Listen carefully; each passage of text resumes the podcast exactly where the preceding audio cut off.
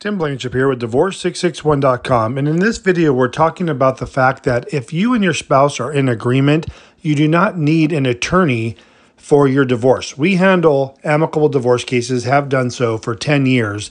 And I bring this up because I had a call today on a consultation from a new client who said that his wife had used an attorney and hired an attorney, obviously uh, to prepare the paperwork, paid $2,500 to process their divorce, knowing it was uncontested, and did the initial petition and filing and did the proof of service.